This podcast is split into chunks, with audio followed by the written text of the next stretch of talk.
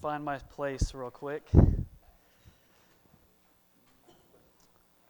So, there was a single woman who died, and every one of her pallbearers at her funeral was a woman. And one inquisitive person who could not resist asking pulled one of the relatives aside and said, Why are there only women pallbearers? And the relative replied, She wrote in her will, I want all women pallbearers. They wouldn't take me out when I was alive, then they aren't going to take me out when I'm dead.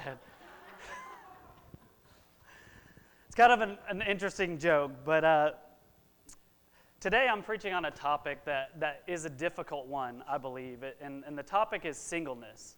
Um, in the church today, we don't talk about this topic much because there's kind of a lot of uh, I think a lot of sadness, a lot of, a lot of messiness around the topic. Um, it's, it's something that, as pastors, a lot of times, uh, especially being married, we feel disqualified to, to talk about on some, some level. And, and I don't want to ever uh, it, make light of, of any, any, anybody's challenges or, or difficulties. And so um, today, as we get started, I just want to acknowledge that this is a, a sensitive topic.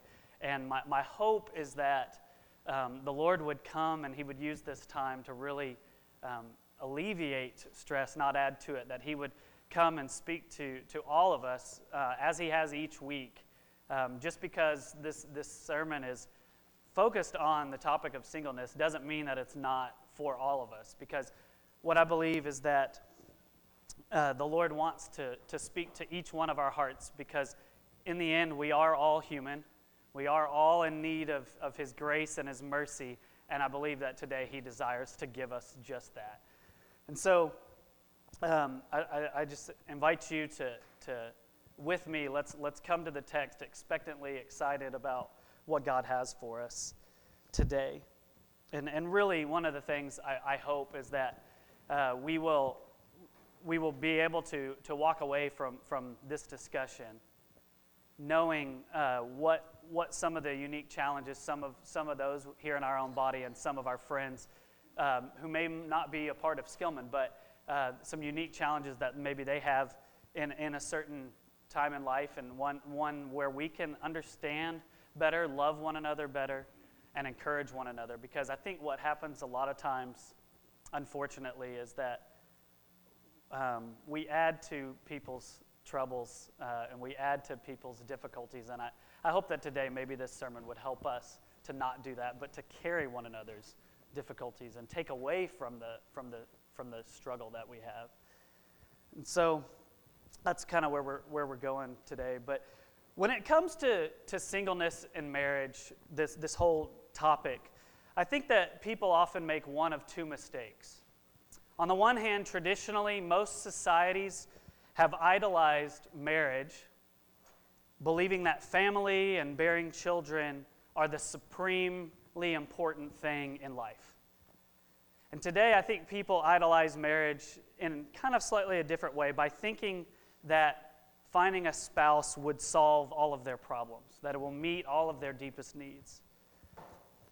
On the flip side, I think that, uh, that others make another mistake. And what they do is that rather than idolize marriage, they idolize singleness.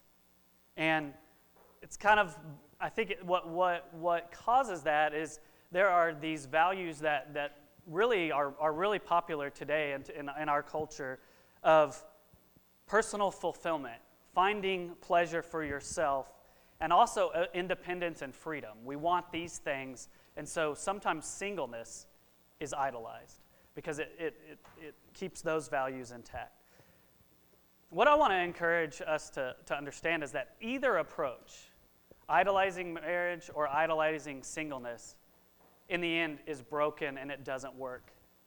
Because what happens when you idolize marriage or singleness, you're placing your hope, your joy, your satisfaction in another person who is broken and incapable of meeting your deepest needs. Whether that's in marriage, that's another person, and, and you're looking to this, this created being who does not have the strength to meet your deepest needs. Or if you're idolizing singleness, you're looking to yourself to take care of all of your own needs. And, and what you find in life very quickly is that either path does not work. We are incapable of meeting our own deepest needs, and other people were not made to meet our, our deepest needs. But thankfully, as we know here in the scripture, we see time and time again that there is another way. There is a way to have our deepest needs met. It's just not through ourselves and it's not through another person. This morning, we're going to be talking about how we can be satisfied in spite of singleness, if that's your, your, your current place in life. Or another way to look at it for the rest, for, for all of us, really is how can we find contentment regardless of our marital status? Because let's be honest, there are plenty of us in this room who are married who would, if, if, you're, if you're really honest, there are seasons where you are not content at all in your marriage and as a person. And so, regardless of whether we're single or married, God has provided a way for us to have our deepest needs met. He's provided a way for us to be content, to be satisfied. And really, it has nothing to do with marriage at all. And so that's what we're going to be talking about today as we look at 1 Corinthians 7 25 through 35. So if you have a Bible, go ahead and turn there 1 Corinthians 7 25 through 35. If you need one, there's a blue one there in the back of the, the pew in front of you.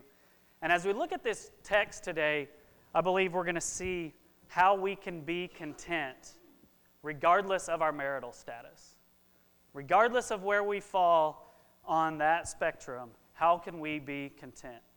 Before we read this, I want to pray together and then we'll stand as we read the word. So let's pray. Father, we come to you this morning. We meet here, we gather here to worship you, to honor you, because you are worthy of everything that we are and everything that we have. And Lord, we come to this time in our, our service where we look at your word because we realize that you have the words of life that you are the author and creator of life. You know how life works better than we do. And so we come to your scripture, we come to your word seeking wisdom because we desperately need it. On our own, we constantly make a mess of things. And so we need a perspective that is different than ours, that is greater than ours, higher than ours, better than ours. And you have the perfect perspective on all things because you are the creator of all. And so we come to you today and we ask that you would give us wisdom as we look at your word. We ask that you would come, that you would be with us, that you would guide our time, that you would use it to speak to us, to encourage us. And we give you this time in Jesus' name. Amen. Well, let's stand as we read this. This is 1 Corinthians 7 25 through 35. Verse 25, it says, Now concerning the betrothed, I have my, no command from the Lord, but I give my judgment as one who by the Lord's mercy is trustworthy. I think that in view of the present distress, it is good for a person to remain as he is. Are you bound to a wife? Do not seek to be free. Are you free from a wife? Do not seek a wife. But if you do marry, you have not sinned. And if a betrothed woman marries, she has not yet has not sinned. Yet those who marry will have worldly troubles, and I would spare you that. This is what I mean, brothers. The appointed time has grown very short. From now on, let those who have wives live as though they had none, and those who mourn as though they were not mourning, and those who rejoice as though they were not rejoicing, and those who buy as though they had no goods, and those who deal with the world as though they had no dealings with it. For the present form of this world is passing away. I want you to be free from anxieties. The unmarried man is anxious about the things of the Lord, how to please the Lord. But the married man is anxious about worldly things, how to please his wife, and his interests are divided. And the unmarried or betrothed woman is anxious about the things of the Lord, how to be holy in body and spirit. But the married woman is anxious about worldly things, how to please her husband. I say this for your own benefit, not to lay any restraint upon you, but to promote good order and to secure your undivided devotion to the Lord. All right, you can take a seat. So, Paul starts out in verse 25 by addressing this topic. He says, concerning the betrothed. And evidently, what, was, what had happened is the Corinthians had, had contacted Paul. They had asked him to address whether or not those who were currently engaged to be married should continue on and get married, consummate their marriages. And that's why he says, I have no command from the Lord, but I give my judgment as one who by the Lord's mercy is trustworthy. What he's saying is, Jesus himself never addressed this exact topic of people who are already engaged, should they get married. Um, he says, That was not, I have no command from him because he didn't address it uh, exactly, but I consider myself as somebody who has received his mercy, somebody who is, is a recipient of his work in my life as one trustworthy. I, I, I have confidence that what I have to say to you is something that is in line with the spirit of his teaching. And then in verse 26, Paul goes on to give his opinion. He says, I think that in view of the present distress, it is good for a person to remain as he is. Now, we don't know exactly what the present distress of their day was. Uh, different people have different opinions. Some would say that there was a famine in the land, and so it was really hard to, to find food and, and to eat. Others say there was some sort of persecution. Um, but at any rate, regardless of what exactly was going on, it was a difficult time. It was already difficult for everyone, and Paul is saying, regardless of your situation, the best advice I can give you is remain as you are. Remain as you are. And so he expounds upon this in verse 27. He says, Are you bound to a wife? Do not seek to be free. Are you free from a wife? Do not seek a wife. So if you're engaged, stay engaged. It's okay. Keep moving forward with your, with your plans, with your relationship. If you're single, stay single. Whatever your current reality is, remain in it. And it's kind of an interesting passage because we see in other passages, just like the one we read two weeks ago in Genesis, the couple of passages in Genesis, you look at Ephesians 5, and you see that marriage is held in, in high regard in the scriptures. I mean, it was God's idea. And so it's kind of interesting when you come across a passage like this, it's kind of like, Paul, make up your mind. Which is it? Do you like marriage or do you not? is marriage a good thing or is it a bad thing? I think his point here, and we're going to walk through this more later, You'll, this should come back up again and again. But his point is that marriage is not the end all, it's not the most important thing. And actually, you know, sometimes it presents some different challenges and it makes life more, more difficult.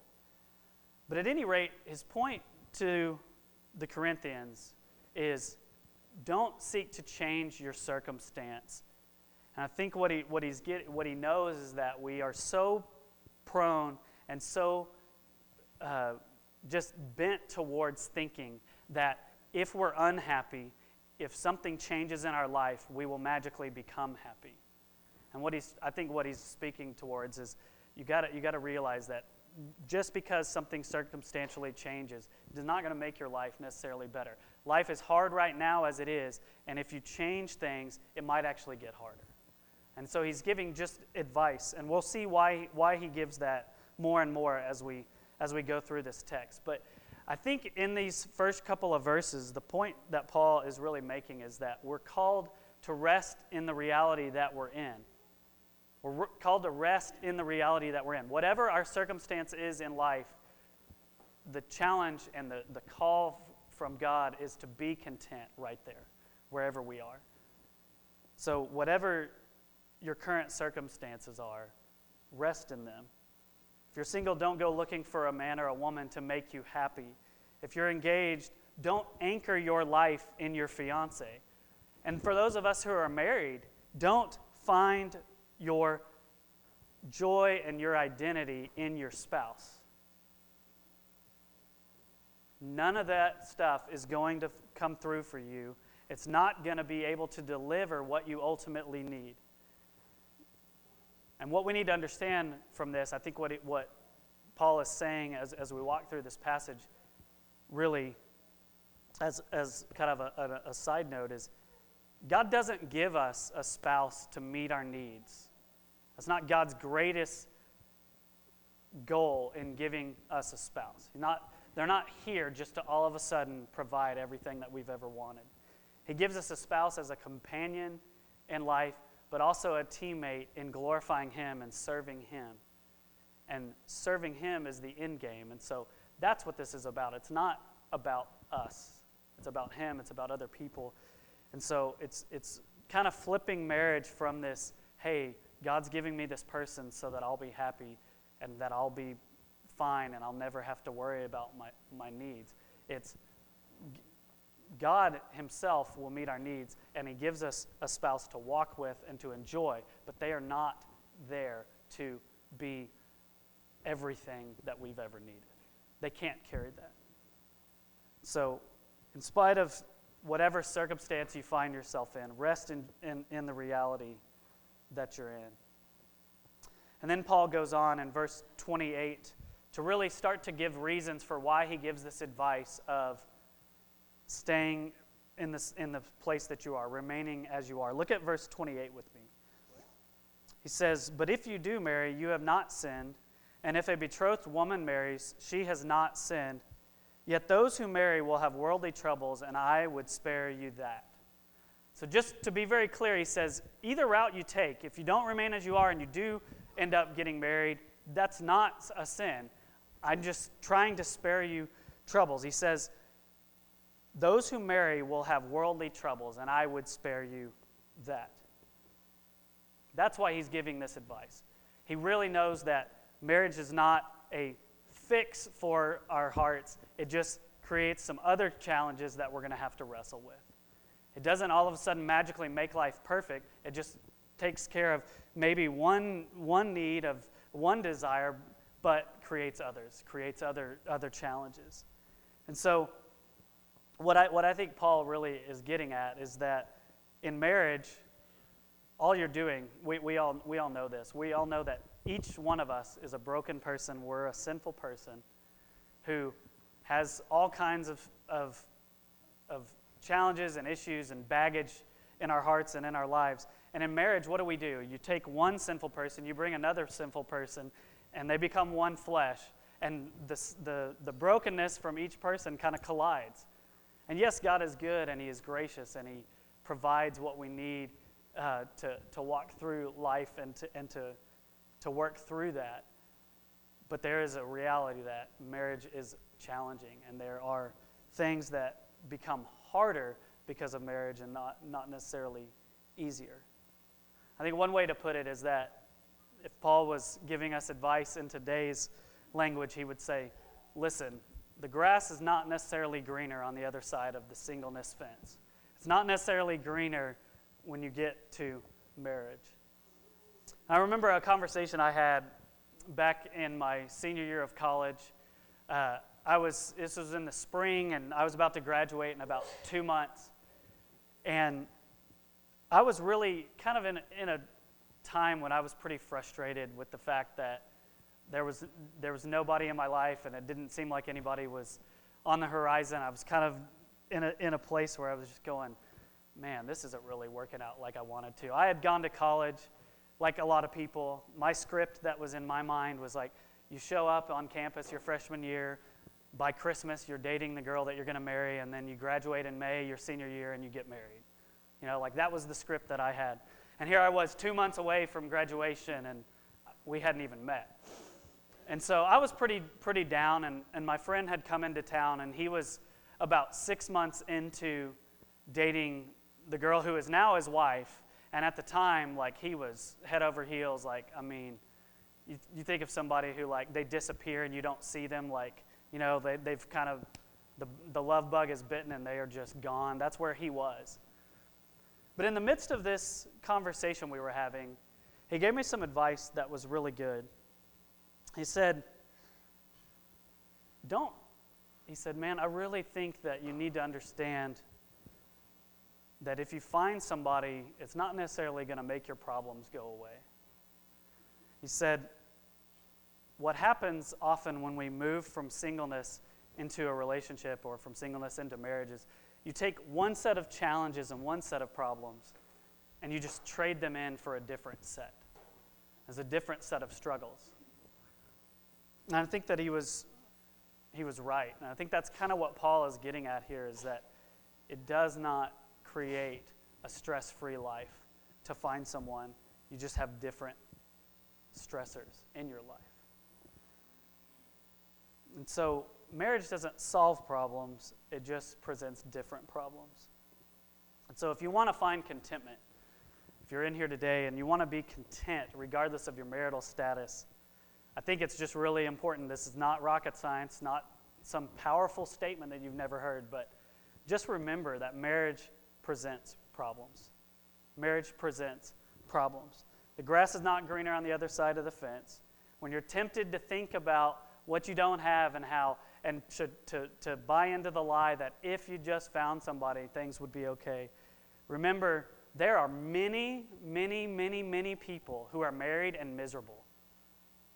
They're miserable.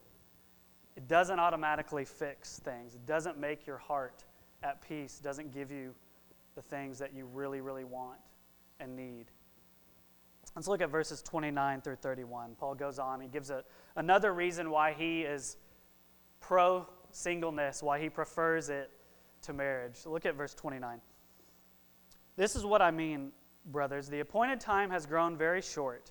From now on, let those who have wives live as though they had none, and those who mourn as though they were not mourning, and those who rejoice as though they were not rejoicing, and those who buy as though they had no goods, and those who deal with the world as though they had no dealings with it. For the present form of this world is passing away. So, in these verses, Paul really explains why marriage isn't the end all, it's not the ultimate thing. And he starts out by saying, that the appointed time has grown very short. I don't think that he means just that it's short in time that you know like he lived in an era when they believed Christ could come back at any any time and that that is part of it but I think what he's getting at is that because this is not the end because we know that Christ is coming back one day whenever that may be this world is obviously not the end of all things. This is not the ultimate reality. He understood that Christ and his kingdom were more important than anything that we see on this earth, and that it changes everything. And that's why he goes through this list saying that those who are, have wives should live as they, they don't, don't have one, those who mourn as though they're not mourning. He says, all of this stuff is so temporal. It is so a drop in the bucket. It's a blink in the eye, a blink of the eye, and it's going to be gone. And the reality that Christ and His kingdom have broken into this world, it changes everything about this period of life. This is not it. You don't have to worry about making the most of this season because this is just a moment before we spend eternity with God. And that's where our hope, that's where our true joy really lies.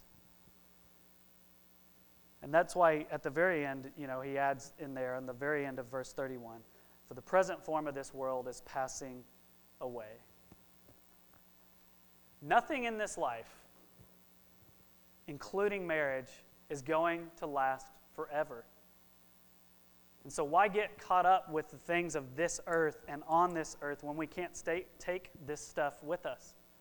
And you think back to Jesus' conversation, I've, I've referred to this a, a, a while back, but you know, the Sadducees came to Jesus with that goofy example where they're trying to trap him, and they say, So this lady was married to this guy, and then he died, and then she married his brother, and then she married his brother, and they kept dying, and she kept marrying brothers. And she's like, Who is, his, who is her husband in the resurrection? And Jesus responds with, Well, you don't really understand the future. We aren't married whenever we we are raised in the end. We don't spend forever married. And so that may be a newsflash to some of us, but marriage isn't the ultimate because it doesn't even transcend beyond the grave. The only marriage that transcends beyond the grave is Christ's marriage with his bride. And we will spend eternity as part of the collective bride of Christ. And that will be so, so satisfying, we won't even worry about the fact that we're not in marriage. We won't even worry about the fact that it's not continuing beyond the grave or beyond Christ's return. And so Paul's point is it's just marriage is part of this earthly existence that's going to be rolled up when the new heavens and the new earth come. And so set your hope beyond into what is eternal and not in what is temporal. And I think the, the point that Paul really is, is making, the, the, the response, the, the, the application for us is to just refuse to settle down in this world. Refuse to settle down here. And that applies to every single one of us, whether we're single or married. I mean, it's very easy to get caught up with the things that we see and the things that are right here before in front of us. I mean, I, I constantly, constantly, daily am realizing how I spend so much time and energy thinking about things that really aren't going to matter at all. Some of them won't even matter a year from now, but many of them, even if they matter five or ten years from now, they're not going to matter when I'm dead and gone. And Paul's point is spend your life focusing on, base your joy and base your hope in something that is going to last. Don't get fixated here. Don't get fixated here. Let's look at uh, verses 32 through 35, and, and then we'll, we'll be, be close to, to finishing here. Verse 32, he says, I want you to be free from anxieties. The unmarried man is anxious about the things of the Lord, how to please the Lord, but the married man is anxious about worldly things, how to please his wife, and his interests are divided. And the unmarried or betrothed woman is anxious about the things of the Lord, how to be holy in body and spirit. But the married woman is anxious about worldly things, how to please her husband. I say this for your own benefit, not to lay any restraint upon you, but to promote good order. And I think this, key, this phrase is key. And to secure your undivided devotion to the Lord. Paul says a lot of stuff there, but I think the main thing he, he really wants us to get is that marriage can easily be a distraction. He says here basically single people don't have to worry about pleasing their spouse. A single woman doesn't have to think about whether her husband likes the way she cooks or the way she dresses or if he's satisfied with the way that she, he encourage, she encourages him or you know if, if they're on the same page with her career goals and his career goals and having to collide all of that stuff it just presents some challenges and the same on the flip side of that a single man doesn't have to worry about whether or not he is making his wife happy whether or not her needs and wants are fitting into his and how all of that comes together he just doesn't even have to worry about that stuff it's very, very easy for a married person, according to what Paul says, to have divided interest, and this can easily be a distraction. And I got to be honest, I feel the truth of this reality from time to time. I love Lexi, I love Sydney. I wouldn't change being a husband and, or a dad for the world, but there is just no mistaking the truth that life does not get easier being a husband or a dad. I can remember back to just a few years ago when I woke up on a Saturday morning. I didn't have to get out of bed if I didn't want to for two more hours. I could go eat whatever I wanted to eat. I could do whatever I wanted to do. I could come home whenever I want to come home. That's not the same anymore. It's not the same anymore. I've got to think, and it's very right and it's very good and appropriate for me to think about Lexi and making sure that I'm considering her needs and her wants, and think about Sydney and make sure that I'm considering her needs and her wants. But all of that stuff can be very distracting from a heart and a life that is fully devoted to God. And that's what Paul is getting at. So the point is if you find yourself in a place where you are single, you are in a place in life where you have some inherent freedom and flexibility that others who are married don't have. And that is a gift that God has given you, just like a spouse is a gift that He has given someone who is married, to be stewarded in such a way that God is glorified. So if you're single, He wants you to use the time and the flexibility that you have to love and serve Him. And if we're married, He wants to use our marriage, our spouse, He wants us to live in such a way with them to love and serve Him. That's what's the ultimate thing here is what we do with everything we are and everything that we have, whatever, we, whatever circumstance we find ourselves in, it's how we use that to bring greater glory to God. And so that's, that's what he's getting at. He doesn't want people to mistakenly think that it's just as easy to have the, the same freedom to, to walk with God and to ser- serve Him inside of marriage that it is outside of marriage. And so I think the point for us is that if we want to find contentment, regardless of our marital status, it's not about all these external things, trying to find something to bring into our life to make things better. It's about realizing that our contentment is going to be found in God, and so He's calling us to be devoted to Him, undividedly devoted to Him. That's why Paul says he's worried about the distractions. But I have a friend named Michael, and uh, we met the other day for coffee.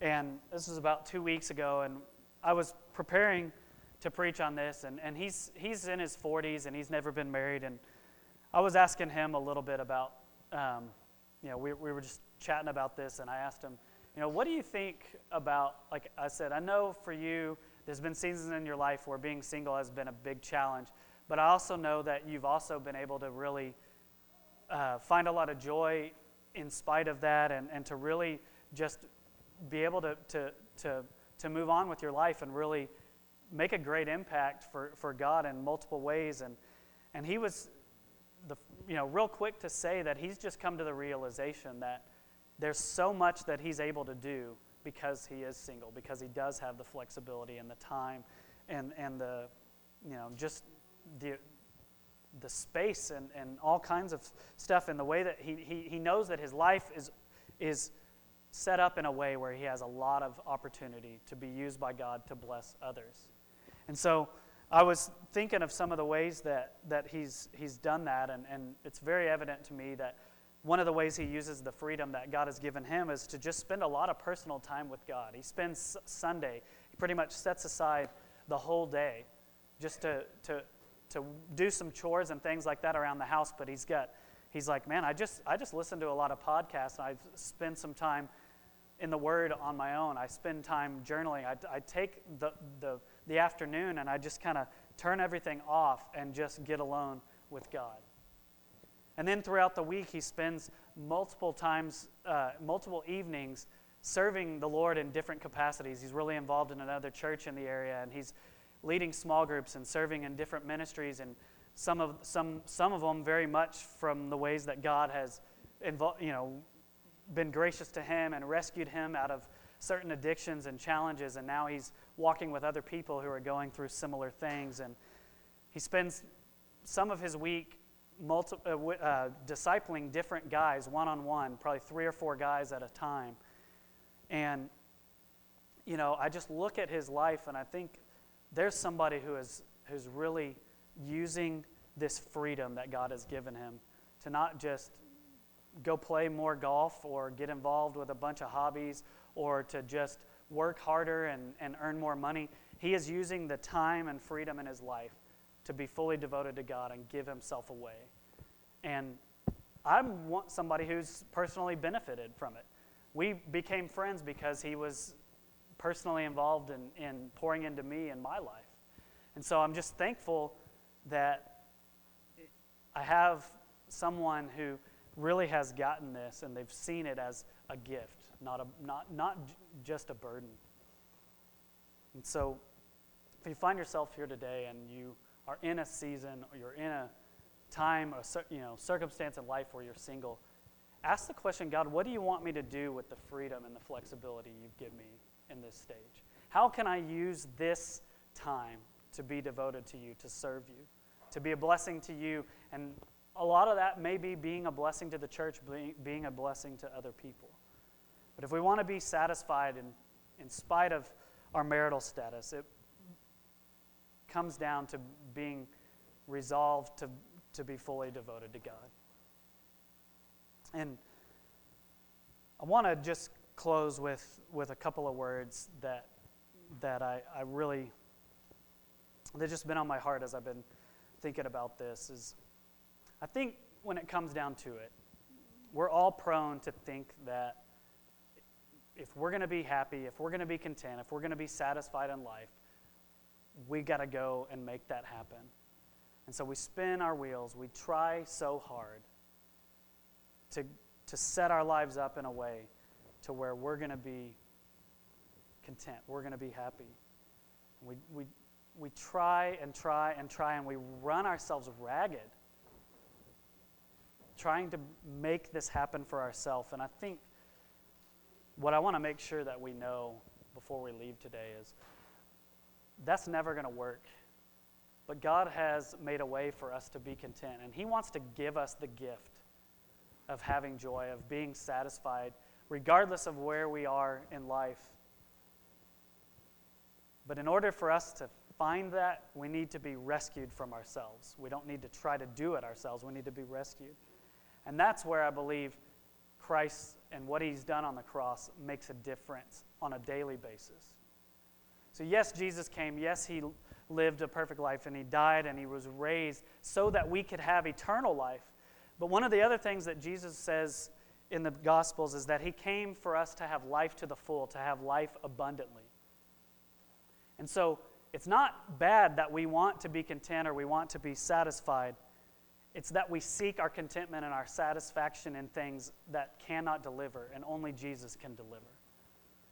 We are so hungry for love that is real, that is unconditional, never ending, that will not fail, and that is only found in Jesus. And He secured that for us through the cross. He's made it possible for us to be in relationship with Him, the Father, and the Spirit and that is where contentment and satisfaction are, are found. And so, for all of us today, the call is to stop trying to secure our own contentment, our own satisfaction, and to look to Him to give it to us. Because He's waiting to give us that gift. If you want to have true joy, at the end of the day, what it comes down to is what you do with Jesus. Do you look to Him to be that for you? Or do you, do, do you disregard that and try to find it on your own? So, if you want to be content, regardless of your marital status, rest in the reality that you're in. Remember that marriage presents problems. Refuse to settle down in this world and resolve to be fully devoted to God. And God will come, He will meet you in the middle of that as you invite Him in and you surrender this whole search to Him. But I want to I want to close with these words, and, and I just really, my prayer is that these, these, this reality would just wash over us as we, as we leave this week.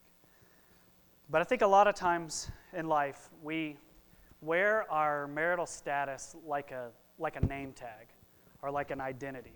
We think of ourselves as single or we think of ourselves as married, and that's one of the key ways we understand who we are. But the reality is that if you have trusted in Christ and you are a child of God, you aren't a single woman, you aren't a married woman, you're a daughter of God. If you've trusted in Jesus, you're not a single man, and I'm not a married man. You are a child of God. And when we embrace that identity and we let that be the thing that is at the core of who we are, and we seek our contentment and satisfaction in the fact that we are an heir with Christ and everything that He has is ours. That we have God because of Him.